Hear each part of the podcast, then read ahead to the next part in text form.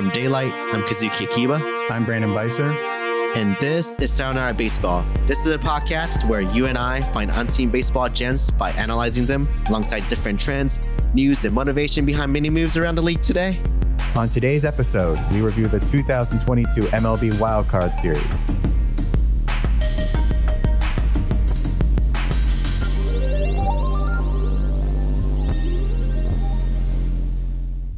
Welcome to the postseason and to another episode of Sayonara Baseball. I'm Brandon Beiser, and here with me, the creator of the show himself, Kazuki Akiba.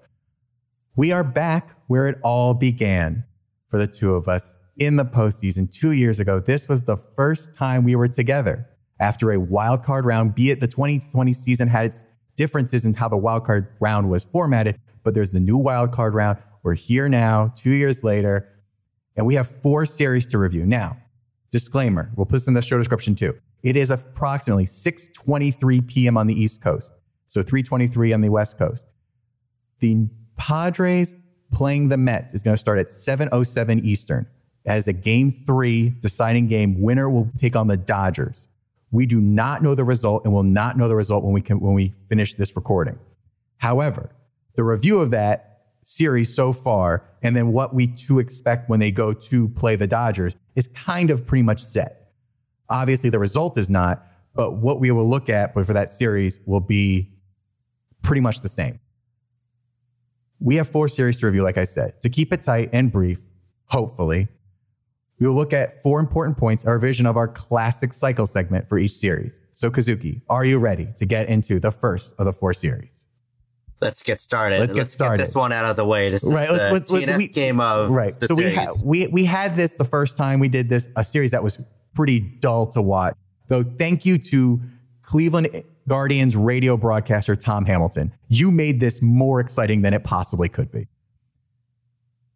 Tampa Bay Rays. Hold on. And one more thing to mention. If you listen on radio for all the wild card series, all the local regional broadcasters, the T V personalities, we're on radio for all those games. Right. So we'll bring, we'll bring that up for specifically the Mariners, but the, the local broadcasts are bringing in multiple groups. So you may have a T V broadcaster come into the radio booth for these and the T V analysts. So we'll talk about that with the Mariners in particular, because they did something very interesting with how they formatted uh, their broadcast. And also the Blue Jays probably threw some little adjustments too for that series, but we're going to get there in a little bit. We'll start with Tampa Bay Rays, going to Cleveland, playing the Guardians. A two one game one and a one oh fifteen inning game two. Uh, no offense to you, Kazuki. As a now employee of Amazon, Thursday Night Football this past week, Colts at Broncos was a slog to watch. Thank God for the rookie Alec Pierce to make it somewhat interesting. This game, especially game two, felt like, oh my gosh. It wasn't, okay, so the only one difference was the performances were great for the pitching. Pitching was amazing in the series. The offense was pretty bad. Pretty bad being unwatchable. Let's start with the pitching. Shane Bieber, Triston McKenzie came out for the Guardians, pitched incredible. Shane McClanahan, Tyler Glasnow. Tyler Glasnow, who was injured for like eighty-five percent of the season, comes out and pitches well. Shane McClanahan was a, is a Cy Young contender, uh, which is incredible. And then we go to the bullpen.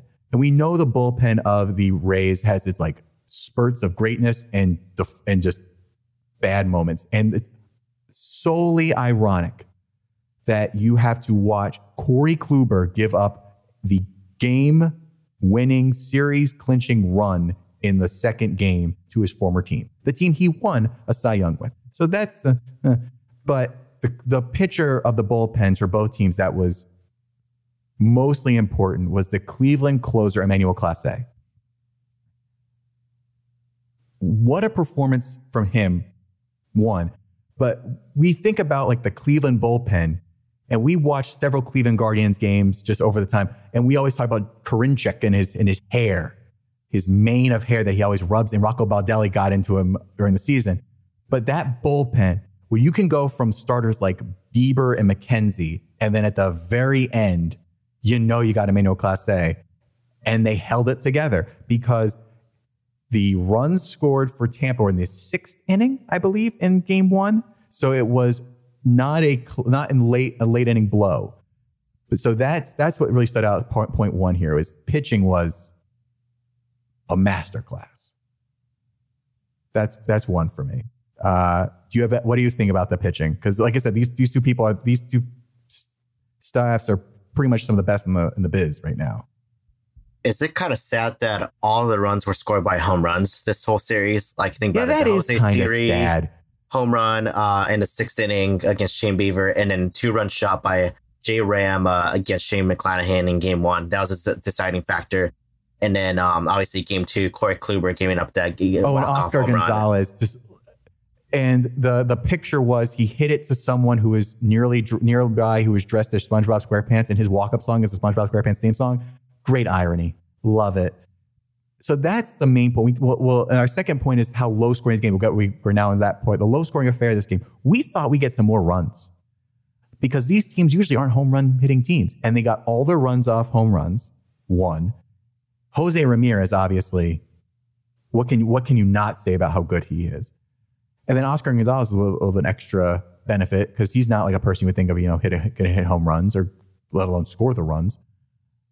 And then Jose, and then Siri scores the other run. Where was people like, you know, uh, Rosarena, um, uh, Austin Hedges, I thought would get a little more involved. Like even like up and down the lineup. Like, um, I mean, can we say this? Uh, this was the first time we saw two players get a platinum golden, uh, platinum sombrero. So five strikeouts and five at bats. So Andres Jimenez, uh, who was an All-Star this year, had five strikes out, five strikeout. Oh yeah, and then uh, the defense was pretty good too. Uh, I'll say that the defense was pretty good on both sides. There were a couple of plays that were really close, and they went the way that they benefited to, to keep the game zero zero, especially in game two. But as much as we thought the pitching was great, defense was good, the weird home runs is the one. Let's look at game two. Mike Schur, creator of Parks and Rec, The Good Place, lots of great shows, was keeping a running tally on Twitter of how bad the batting was in game two. Combined, eleven for ninety-four. So we're eleven hits and ninety-four re- re- recorded at-bats. Eight walks, thirty-nine strikeouts across fifteen innings. Like I said, thank the sweet Baby Perry's ice cream commercials and Tom Hamilton and Rocket Mortgage ads, uh, anything you can imagine for keeping this game entertaining in that game. Because it was awful to watch, let alone listen to. So Tom Hamilton made it a little better. But fifteen innings, hit the home run, game over. That game, it was, that is almost, that is below a one fifty batting average. That is awful. And when thirty-nine batters, thirty-nine at-bats are strikeouts, yikes. It's not good. And I think this is why a lot of teams would beat up on these teams during the year, is when it was bad, it looked ugly. Like the Mariners had a had a pitch played pretty well against the, the Guardians throughout the year. The Guardians are going to go play the Yankees, and good luck. Uh, we'll go to that later a bit. Um, but you're going to have another round of, you know, A L East force coming at your door. Uh, But to end the, the end this game, uh, and I'll get your thoughts on it, Tampa just looked utterly deflated coming into the playoffs and then leaving the playoffs. They were like scoring, I think they scored nine runs in their final seven games, something like that, very low scoring. Uh, I think they over, again, we go back to the over analytics themselves, maybe. I just think they just didn't get any bat on the ball at all. Yeah, and they weren't healthy all year. I mean, they lost Brandon Lau, who was one of their biggest right. power they, bats. They were they were going with a random lineup every day, it seemed like at some point. Uh, but yeah, utterly deflating end to their season. Any Anything else there before we move on to something a little more exciting? Uh, no, we're good. Let's move on okay, from this. So yeah, we, we've we've we've bypassed the series that was slightly unwatchable, more listenable. Phillies Cardinals. Game one. Hold on. Can I say this? Uh, whoever has lived in a New York uh, region, it is very odd to hear Michael K. call a Phillies game. Okay. So on the E S P N broadcast was Michael K. A-Rod was the, was the E S P N crew on this game. Uh, so whoo, That felt weird. Uh, Phillies versus Cardinals in Saint Louis. Game one, the only thing you can talk about is what the bleep happened in the ninth inning. It was like someone took a trap door and just pulled it out, and every Cardinals player just fell right through it, because you had home run, and then you just had... Well, go through it. So Yepez hits the two-run homer in the eighth to give the Cardinals the two oh. They got the lead. So we have a lead. And then we have this round that was round and round and round we go, ninth inning, with Gene Segura getting the take the hitting the hit get the hit to take the lead. And then you had defense falling apart, a bullpen that was relatively reliable falling apart. And Zach Wheeler kept the game close when he came in. So game one was very lopsided. It was everything happened in the last two innings. It was just like, it just keep it level, keep it level. And then just, it just, like I said, a trap door was like a rug, the, literally the rug, the old cliche, the rug was pulled out from under them and just gone. What else do you think about game one? I just thought, I, I was, I couldn't believe the comeback. Like, I was watching people's comments about it. I was like, what's going on? Why is Nolan Arenado? What? Nolan, Nolan Arenado. And off we go. Yeah, I mean, it was a pitching duel. Um, like the Cleveland game was uh, Quintana and Wheeler. They shut it down for six straight innings, and they went to the bullpen. And, you know, Philly's offense looked pretty dead, honestly, until the ninth inning. And once the ninth inning came in, it seems like Ryan Helsley, the Cardinals closer, who's been lights out all season long, um, just uh, didn't have anything. And he walked a lot of people, gave up a lot of singles, and Uh, next thing you know, those bases loaded and sac fly comes, and then another walk, and then a two-run single by Segura, and then back-to-back singles. That kind of went on the line where it started off the inning with a Rhys Hoskins strikeout, and ending a, it, ending the inning was a Rhys Hoskins strikeout. So there were a lot of actions in between. So they uh, got Hoskins at bats. So Rhys Hoskins bookended a six-run inning. He recorded two of the three outs in a six-run comeback ninth inning. That's pretty. Who had, yeah. The Phillies were? I think the Phillies were built for this, but now they have uh, they have healthy people. They got Bryce Harper back. You have a Gene Segura who's playing well, but and Kyle Schwarber, who will occasionally hit either sac fly or home runs. Right, Kyle Schwarber is like the is like the like the demon version of Julio Rodriguez. Like, he'll come into the game, he'll start the game with a home run and then do nothing. And Julio Rodriguez will come in the game, we think he's hit a home run, and all of a sudden just start stealing bases and running around and running around. But Kyle Schwarber, we go to we go to game two. Uh, um, Aaron Nola did pretty good, pretty pretty good. Bryce Harper, welcome back, Bryce Harper. Solo home run, first time as a Philly in the playoffs. Sixth career home run. Hits the sixth career postseason home run in all eighty at-bats. Kazuki provided the stat in our, in our little stat sheet here. That's very impressive, considering that that's a pretty good home run rate for a guy who's only been in only a few series. So, and now, now they're going to go, we know, we know the Phillies are going to play the Braves next. We'll get into that in a second, but oh boy. Bryce Harper has not been, played many games against the Braves this year, so that's going to be an interesting little wrinkle. Alec Bohm. Alec Bohm had a, defensive, a stellar defensive play in this game, which I will say in this type of series, so this series, we'll get into the second game, second series better. This matters. Hot corner in this series matters because of all the hitters you're going to have that are righties on both teams. Like, you think of like Austin Riley in the next series, but you got like Nolan Arenado and, and and alike, and you had to have someone to play defense well in that corner. Alec Bohm is not a household name, so make a good play, that means a lot. Um, so that's important. Sir Anthony Dominguez. What can you tell me about Sir Anthony Dominguez? Well, he had a Tommy John. He's been the uh, part of the Phillies since uh, twenty seventeen, and uh, he's been their lights-out bullpen guy. Had a Tommy John, and came back, and got relegated into more of a fireman role. And he shut down two of their uh, Cardinals M V P bats, uh, Goldie and Arenado in the most important inning. Um, that he, first and second uh, was uh, one out and struck him out back to back. Able to shut down those two batters. I think that matters a lot in this series in particular. And, and then I think our our closing thought on on this one to really get to one. So we got game one. We had game two. Does Paul Goldschmidt and Nolan Arenado, are they still candidates for National League M V P after this game, do you think?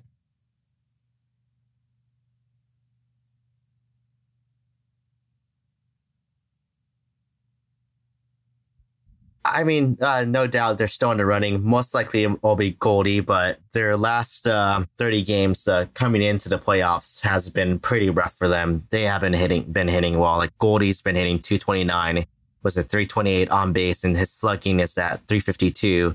And Arenado's hitting two twenty-one and a three oh two on base. And they were the two bat, two bats there who were carrying that team all the way was Pujols, and it seemed like the second half has been carried by uh, old man um, Albert Pujols. Well, Albert Pujols obviously getting seven hundred and more home runs, and that gives us to the final point, the fourth point of this game. It is the end of one of the most decorated eras in Saint Louis Cardinals baseball history. Yadier Molina, Albert Pujols, Adam Wainwright, I believe, are all retiring unless something changes. Albert Pujols has enough things to talk about. seven hundred home runs, majority of them being with Saint Louis. Obviously, hit it breaking the seven hundred mark with Saint Louis is very special. But I will go back to the thing that you and I have talked about considerably.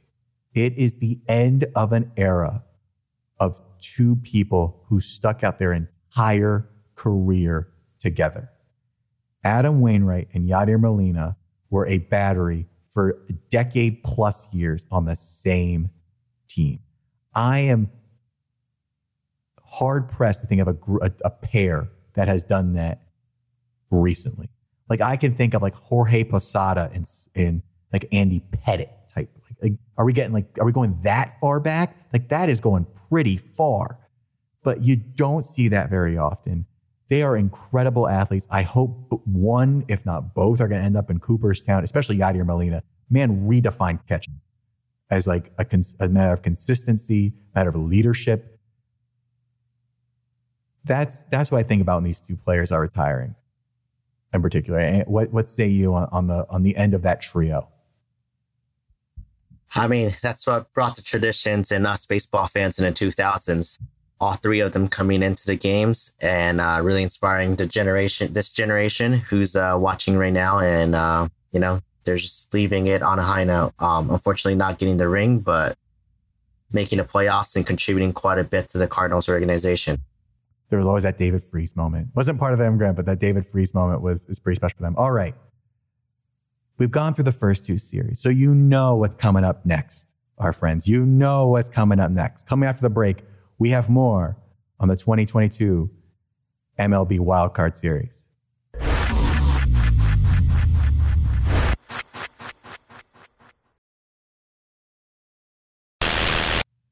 Welcome back. Talking about the wild card series. We've gone in order of the games in which they first started playing, which means game, the third game that started on Friday, October seventh at four oh seven p.m. in the great province of Ontario. It's the Seattle Mariners and the Toronto Blue Jays. That's right. We held off. We contained our excitement for about a week.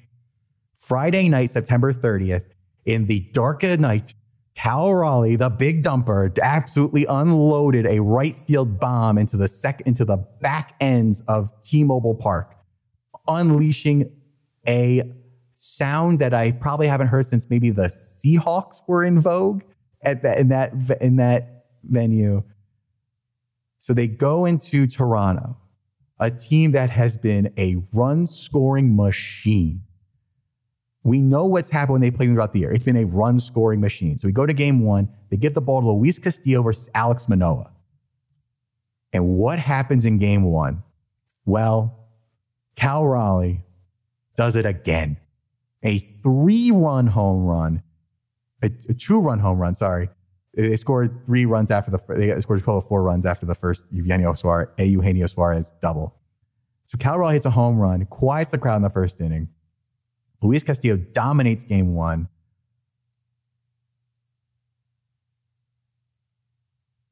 It was exactly what they paid all those people to do. It's like, we paid him to do this. We gave him a huge contract. Please keep us in the game. And he did. And the Mariners had no Jesse Winker, no Sam Haggerty. So their bench is diminished. And they everyone played their role. A. Eugenio Suarez is coming off like he can barely play third, it seems like, but he's playing third. And you played the game. They played exactly the game they wanted to play, and they made the Blue Jays play the exact game they didn't want to play. Come from behind and against an elite pitcher who's gonna, who threw over one hundred pitches again. And then we'll talk through the Mariners bullpen before, but the if he could win the Cy Young this year, I feel like he could, is Andres Munoz. The, he throws, what, one hundred plus almost every pitch. He comes in and they think he's going to like not keep going after Castillo. And he just cleans up the game. It's over. four nil. That's right. I use a soccer reference. It's a Sunday. And it, the game's over.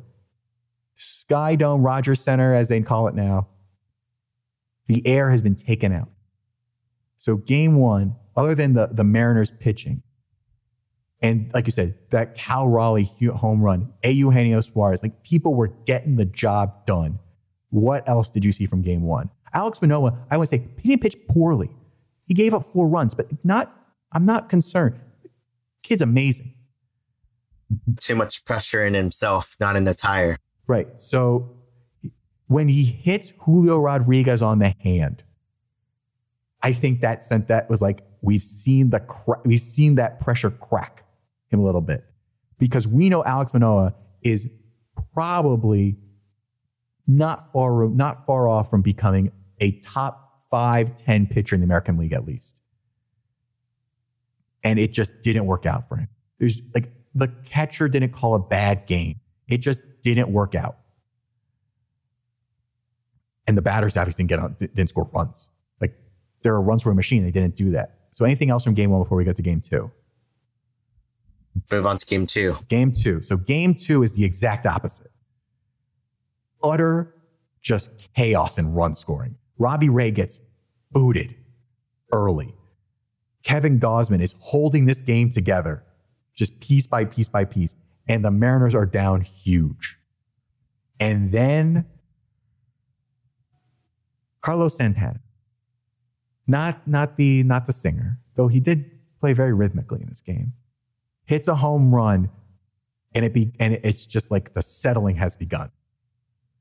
Because once Carlos Santana hits the home run, the Blue Jays bullpen just starts going down, down, down, down. And the Mariners bullpen is going, it's just holding on by a thread. Get to like the eighth and get like a lead. Just come on, just get in the... And then... It's the twenty-eighth, the twenty-seventh anniversary of the double, Edgar Martinez's double. And we saw a great hit by J P. Crawford, but the scariest way to score that double. Bo Bichette is going out, and George Springer is coming in, and they are not going, that ball is coming down fast. And I don't think you had a chance to even realize when you're watching it. Like I heard Dan Schulman's comments when he's, as he's broadcasting on the radio. I'm listening to Rick Riz and Dave, so we'll, and Dave Sims. We'll talk about the radio broadcast for this game because it's pretty in partic- pretty special for the Mariners. And Rick and Dave are calling this go with Mike Blowers.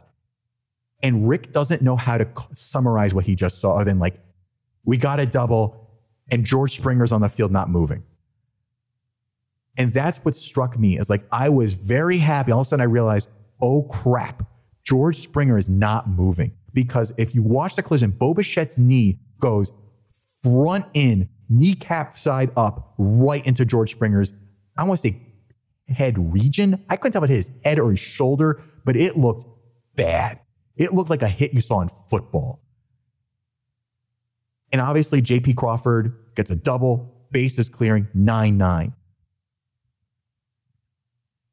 But I didn't know how to how to how to like as emotionally take in that moment, because like it's a great, it was going to probably be a hit, but it shouldn't have been a hit that looked that disastrously ugly from a like humane, a human standpoint. But we had to deal with it, obviously. And so it's nine nine. At that point, what do you think? I mean, we, we the Mariners had just come back from being down six at least. And and it wasn't like the, the Blue Jays, the seven. The Blue Jays had added more runs. They got to nine runs. Mariners clawed back. They got nine nine. So at that point, what do you think is going to happen? Well, if, uh, you know, Blue Jays, I mean, I got to dissect the series a little bit. We could do that after this game, but um, after losing a seven-run lead, uh, one of the biggest collapse ever, I mean, the momentum is definitely on the Mariners' side, and I kind of was confident at this point that something is going to happen leading to a Mariners win. And we get another double by Adam Frazier, the guy who has been pretty much underperforming, com- underperforming compared to his all-star season in general. So, but, but he's batted from first to ninth this entire, just going back and forth. He's played nearly every game. And I thought Dylan Moore could hit a grand slam when he came up. I honestly thought that was going to be the way that they did this. But Adam Frazier gets the double, takes the ten nine lead. And who finishes the game? Andres Munoz, the original fireman. Well, Andres Munoz, he pitched a little bit. Did Seawald come in and close, or did so, or did they? Oh, no, George no, Kirby. No. George Kirby came in. That's right. So I got confused. So Andres Munoz comes in and pitches more than he thought he would. That's how Rick Riz. I apologize. Rick Riz called it this way. He thought he was like Andres has got to come out, right? And I thought the way I was listening to the broadcast, I thought the game was pretty much over. George Kirby, who is not going to be a starter in this series, I don't think. I think Logan was probably be starting game three if they went game three. As you can see, I was emotional the entire game watching this. George Kirby finishes the game. The kid. So Matt Brash come, pitches early in this game to like hold the line. And then the like the dynamic duo counterpart of George Kirby closes it out. The game's over. And the Mariners win ten nine in a raucous affair in in in Toronto. I thought the Mariners would just make it, honestly. Uh, but we'll talk about them versus the Astros in a minute. But not only did they make it, they dominated. In in when when they had the shot to, they took that one that that Santana home run and rode it and everything. Let, we'll, we'll quick I quickly want to talk about the broadcast for this game because this was special for Mariners fans, for us, as you know, this is a by just by proxy a Mariners broadcast. The Seattle Mariners during the season have Mike Blowers as a T V analyst and a rotation between Dave Sims and Aaron Goldsmith. Rick Riz is primarily sticking to the radio. They brought everybody to Toronto. So Aaron, Dave, Mike, and Rick. Game one, it was Aaron and Rick. Game two, it was Dave and Rick. And why did that be special? Dave and Rick have been there for decades together calling games. Mike Blowers played on the Mariners, I believe, in the early two thousands when they last, like, you know, made the playoffs. Shannon Dreher's been there for years. She's on the field. Gary Hill Junior is a producer. Like, it's the same bunch of people that have been there through the ups and the downs, and they're calling the game. And for, for us, quote unquote, purists, we love T B S. We love that. Fox broadcast game, E S P N had the whole mantra. There is no way to listen to a Mariners game this series unless you turn on the radio or stream it online. It's the people that you grew up with. It's the people that you were, and it's just, that means like on the Toronto side, Dan Schulman, who is their T V radio guy, is the national E S P N guy. We like, he can't call the game in two countries. So it kind of like a little bit of robbery there. So that's a quick there, but let's quickly go through this series. Wow, what did, What did it? What, what did you see? What did it mean to you as like a new? You are a new Mariners fan in, in, in my lineage, but like we saw every acquired piece of talent other than Jesse Winker, who took a really nasty injury. It seemed like very late in the season, and obviously Sam Haggerty show up and show out. As you can tell, I loved Andres Munoz. I've never appreciated that man enough that, that season. And now I cannot stop watching him. It is an art to watch that man throw. And uh, we got to remember, before we dive into it, uh, Munoz, France, came for, they were not a headliner in a trade for Austin Nola in twenty twenty. It was Taylor Trammell was the headliner. And Taylor Trammell was important throughout the end of the season because he held the line when you lost Haggerty and you lost, you lost Julio and Haggerty and Winker. You're losing all these players. You need someone to fill in. And obviously Kyle Lewis is injured and not able to play. Taylor Trammell was the headline piece of that minor league deal. And then you got Ty France, all-star, Andres Munoz. So they held the line. Toronto, Alejandro Kirk is a real, real sight to watch because he was bad. He was a, not a great player, honestly, a couple of years ago. And he's an all-star, one of the best catchers in the American League. He did his as much as he could. Vlad Guerrero Junior, Bo Bichette. I mean, George Springer. I mean, like, you had every person trying to keep up with this team. And the fact that the Mariners won by a score of ten to nine on a seven-run comeback, I don't think I ever see it. It felt very much like nineteen ninety-five. Uh, Edgar even tweeted about it. He's saying, like, this feels kind of reminiscent. It was a good game. It was a great series. Uh, I'm like, the Blue Jays are obviously quite good. Their bullpen needs a lot of work. That's what I was going to get into. The bullpen management for game two was one of the worst, right? Um, you were up by seven at one point, facing Carlos Santana with the bases loaded. And instead of leaving uh, Kevin Gausman, and he, a bit, you know, he was close to one hundred pitches. I get it. I right time to pull a starter, but you brought in Meza, who's been solid, but against Carlos Santana, that was not a perfect matchup. Santana was matching, has been matching lefty better than righties. So, not a good matchup there. And obviously, once you hit that three-run home run, that was within three or three, right? And then Jays hit it back four. So it was it was in the line for the Mariners to come back. And uh, looking back at even last year with the Mariners, um, you look at how tenacious this team is. They don't have all the stars like the other uh, major teams do, except for Julio now, to actually carry them back in the game. But the grit and relentlessness for them, for them to even come back and do it, like, you know, it was kind of expected. You saw the twenty twenty-one team. I could see that in the twenty twenty-two team really well. Right. I mean, I mean, the captain, we call, we, we call him basically the captain, J P. Crawford, ties this game. That was impressive. I mean, it was just a bunch of random parts that this team has put together, and they're still, they're riding along. And like I said, this, we're a Mariners bias podcast. We will, we understand that. The Blue Jays are good. They'll probably be back again. And we'll see how good they are, because that was impressive to put up nine runs. To, to basically, they cut Robbie Ray short after three and a couple. A, their, their former Cy Young winner, and they just oust him. So we'll see. We'll talk about. We're going to get into the next game because that happened again. So now we're going to San Diego, New York. Like I said, we've only seen two games. Game three is about to start in about fifteen minutes when we're keeping track. Game one, Darvish. Scherzer, two guys who we know more from other teams than others. Max Scherzer gets absolutely rocked in game one. He gave up how many home runs? I believe that the answer was, if it's four home runs, he gave up four home runs in a game. That's all. That's not Max Scherzer. Yu Darvish pitched a pretty much a flawless game as he could. Josh Bell, Trent Grisham, Jurickson Profar, Manny Machado hit home runs. This was a quite a large margin of victory. It was seven runs. seven one was the seven two was the final. So Friday night, I thought all hope was lost for the New York Mets. But then, game two, Saturday, in the in the night. It's been pretty chilly here in New York.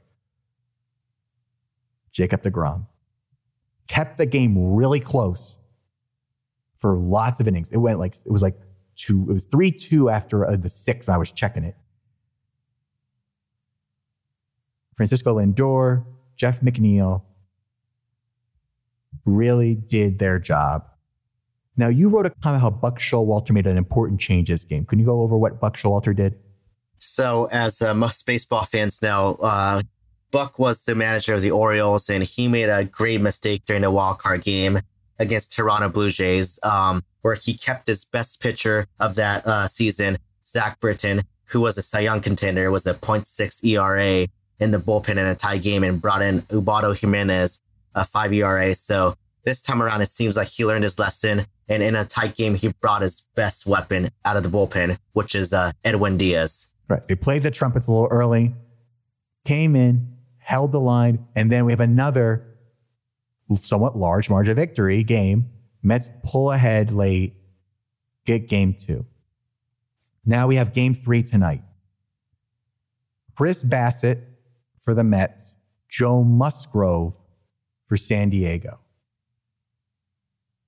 This is this is why these teams paid a boatload of money to a bunch of players. This is why. This is why they got out, the Padres got Juan Soto. This is why they have, you know, gotten really P O'd at someone like Fernando Tatis Junior for not being a part of it, because he should be there. He made a, where can I go with that? But like, you pay a bunch of money to a bunch of people to get them here. They, the Padres have been all over trades at trade deadline the last couple of years. Here you go. Can you do it? Joe Musgrove is a acquired player. Chris Bassett's an acquired player. They they picked him up in free agency for, for the Mets. And what's going to happen tonight? We don't know. But the, the this is like exactly why these two teams were created the way they were for games like this. I don't think I have any other comment other than that. So we'll see what happens. First pitch is about to get done shortly. Get on shortly. Like I said, our commentary about what's going to happen against the Dodgers is pretty much universal. But any last thoughts on this series before we move into what to look ahead for? Uh, major note, we got to think about the offseason for the Mets. Grom, you know, this was his first uh, start as a Met uh, in a as a Met pitcher in a playoff at in Citi Field. And this could be potentially his last if Mets don't move on, because he's going to opt out after this season. That's right. So we have we have this, the the stark reality that we are facing. All right. Tuesday night, Tuesday afternoon, we get the divisional round. So we'll go A L N L. A L, Guardians, Yankees. It's the pitching of Cleveland versus a Yankees offense that has all that sixty-two pressure off, and it's just, it's just go for it. It's can they hit the ball and keep it going? Because when they slump, it looks bad. And Cleveland's got the pitching to make them slump. I'd argue the key to this series is um, it's basically Cleveland Guardians versus Giancarlo Stanton and Aaron Judge. If right. those two don't hit, Yankees will not score any runs. Right. I mean, you. I, Rizzo is great. Rizzo will get, can do his job, but you can't put all their, your focus on Rizzo and Donaldson to get your runs. Like in like a, like the young kids have been great on that team too, but you cannot put all the emphasis on them. So can the two power bats really make it through? And whose bullpen's going to hold up better? Because these, these teams both got good bullpens. So I think that's going to be the big the big focus here. The second series, one of at least two divisional divisionals. So just like when Kazuki and I first started this podcast, we had divisional divisionals, we had divisional divisionals again. Seattle playing the rival of the, of the division this year, the Houston Astros. This series has been ugly for years. Houston kills them over and over and over again. I don't know what's going to happen. It could be ugly again, but the only thing that's worth talking about, because we are a Seattle Mariners podcast, the Mariners Moose is the moose of all mooses. There will be a home playoff game in the city of Seattle in October, twenty-one years later, and to make it even better, the Mariners will have a playoff game. At the same time, there'll be a Kraken hockey game. So, not at the same exact time, but in the era of un- unbelievable thoughts, the, the, from the time the Mariners last won a play-to playoff game in Seattle till now, the Seattle Storm have won multiple championships. The Seattle Sounders have won multiple championships. The Seattle Seahawks have won a championship. The Seattle Kraken live.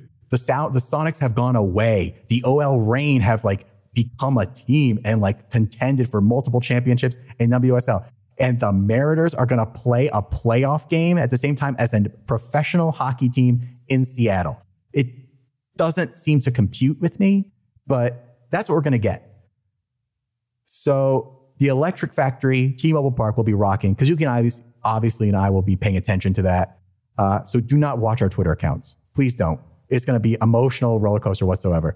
But Tuesday afternoon, we get the first game with this series. It's going to be like, I could be a bloodbath any which way.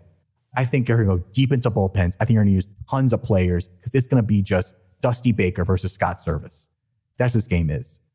So that that's really all I have there. Do you have anything to add on that one other than getting emotional about it? I mean, embrace the chaos. That's embrace the, the chaos. They, they, said, they say it's refuse to lose, become embrace the chaos. All right. So I'm going to argue this is the most intriguing series of the divisional round. Philly plays Atlanta, a divisional rivalry, the second of divisional divisionals. And this is just, it's two teams who are built to push you to the brink. They split the last time they played together. Bryce Harper is now, I would say, fully back. I mean, he's been up and down. He's there. You're having Ranger Suarez, Zach Wheeler, and Aaron Nola go scheduled. Max Fried is coming in. You have, and you have Charlie Morton. You got everybody for the Braves. Oh, right. You also have that entire lineup that's back, and Ronald Acuna Junior is here this year, for God's sakes. It's a, this is a baseball purist series. Two teams that are going to show you everything they got. Dansby Swanson, Austin Riley, Alex Bohm, J T Realmuto. I mean, you got everybody that you love to watch in baseball on that field. They're going to start in Truist Park, and they're going to get one game in Philadelphia at least. But this game is just going to be, I think this game could be hopefully the opposite of Tampa Bay, Cleveland. Two teams that are built to like clash all the time.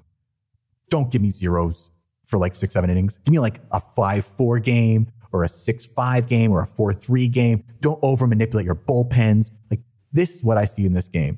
It's the first time there'll be a postseason game at Citizens Bank Park since the two thousand eleven N L D S. So we've been eleven years, and the bank will be rocking on that night. So I think this series is going to be phenomenal, hopefully. Uh, we're not making, as you know, we're not making predictions here. Because I think we, I think Kazuki and I, at least I've learned this time around, when the Mariners are in it, even when like the Giants were in it, because I, I, my, like my National League team is the Giants and the Pirates, the investment is like you are hanging on every pitch at bat. So this is incredible to watch. I, like I said, I, I'm most intrigued by that series, and I'll pay attention. I'm hoping to get all more out of that series. Hopefully there's a conflict with the with the Mariners in terms of timing. Yeah, this will be interesting. I mean, I think Atlanta's game plan is way more flexible than Philadelphia's. Philadelphia's, you know, their key is they need their starting pitching to be going deep, or else they have to go to their uh, weak bullpen, and they only have, you know, a couple arms they could rely on in this bullpen, and even they're closer now. Uh, Zach Eflin's pretty uh, shaky, right? Shaky for the past few games, so you need Wheeler, Nola, and Suarez to really carry the carry the series. Uh, otherwise, I think this will be a tough, tough, tough uh, matchup for them. And then we go to the final series. Whomever between the Dod- whoever of the Padres and the Mets will play the Dodgers. The one hundred ten wins Los Angeles Dodgers. If the Dodgers stay healthy, they are they should win this series. I don't care who you play. You could score fifty runs in a game for all I care. They have everything running when they're healthy. I mean, every team does, but this team This team has like nine all-stars, it feels like. Julio Rodriguez. They have Tyler Anderson, who they acquired for like bargain basement money. And then you have Dustin May, Tony Gonsolin, Clayton Kershaw. Just get ready and go. Their bullpen's got some questions. Can, can that bullpen hold together? But if they can get their stars to go the dis- go deep into the game and really make it happen and just score a bunch of runs, I think that puts them ahead. Whichever team comes in, though, both of the teams that they've that they could be playing have bullpens that could get beaten around a lot. Other than really Edwin Diaz, so to speak, but these are bullpens that can get beat up. And for the Padres, the Padres in particular, I will say that you are counting your blessings if your starting pitchers can go deep and get, and you can finish this series in like three or four games. If you have to go to game five, you're hoping that you can, hopefully when your starters is healthy enough, because the Padres, you have so much talent. It's just win the game. The Mets, we have a little more, little more, I would say, spin on what's going to happen. I think the Mets have better, the Padres have better bats, Mets have better pitching. And when you can throw at a Jacob deGrom, Max Scherzer duo to, you know, start a series against, you know, Clayton Kershaw or Julio Arias, it's it's baseball at its finest in terms of the best talent you can imagine. At the same time, still score seven runs apiece. So I think that's kind of where it is. And I think that the X factor for the Padres that they get in, Blake Snell. We always know it's kryptonite, three, three, three times around. But either way, can anyone beat the Dodgers? I, I it's like that. That's that's just the way I look at it. Like the Dodgers are so potent from top to bottom. Like I don't want to face the. I'm more afraid of the Dodgers seven, eight, nine hitters than I think I am of any other team's seven, eight, nine hitters. Although I'd argue the Braves are as potent as the Dodgers. They're really talented. Well, why do you rookies. think they've made the? Why do you think they played each other in the playoffs so many times the last several years? Uh, but yeah. So I think the collision course we're going to see here is what's going to happen in the National League. It's a little more defined because of this. And then in the American League, hold your breath. Both both games. Yankees fans are holding their breath like, don't blow it up, don't blow it up, don't blow it up. And the Mariners fans are like, can we actually do this? I think that that's kind of where we are. And that's it. Like I said, we kept this one hopefully short and brief. I think I timed it about forty to fifty minutes at most. Uh, so in closing, just like a couple of years ago, just like last year, we plan on being back after the next round of the playoffs with another review and a look ahead. So that will be the A L review of the D S's for the C S's. But before we go, I want to say something about something that Kazuki and I often, if you notice over the last several years, Kazuki and I often reference a stat Uh, and supporting the collective work of someone. And that's uh, M L B Sarah Langs. And if you know, if you watched uh, what happened in the Mets game, they put her name on the board because Sarah Langs has come out with a little statement about how she's feeling right now. And on behalf of us and the stats that we use and her, and her best tagline in Twitter, which will, will close this show, we wish the best to her health. We wish her best hope for her, the best happiness and health for her, because truly, and Sarah Langs, we agree with you. Baseball is the best. And our friends, we'll speak with you again very soon. That's it for this episode of Sayonara Baseball. This episode of Sayonara Baseball is hosted and produced by me, Kazuki Akiba, and Brandon Beiser. This episode was edited by Kazuki Akiba, with additional research by Brandon Beiser. Our theme song is by K. Margus. Sayonara Baseball is a production of Daylight and Media three Limited. We'll be back with another episode. If you like this podcast, please rate, review, and subscribe to our podcast as more people will know about this show. Go to daylight interactive dot com to see some exclusive updates and more about our upcoming shows. I'm Kazuki Akiba. And I'm Brandon Beiser. And this has been Sayonara Baseball.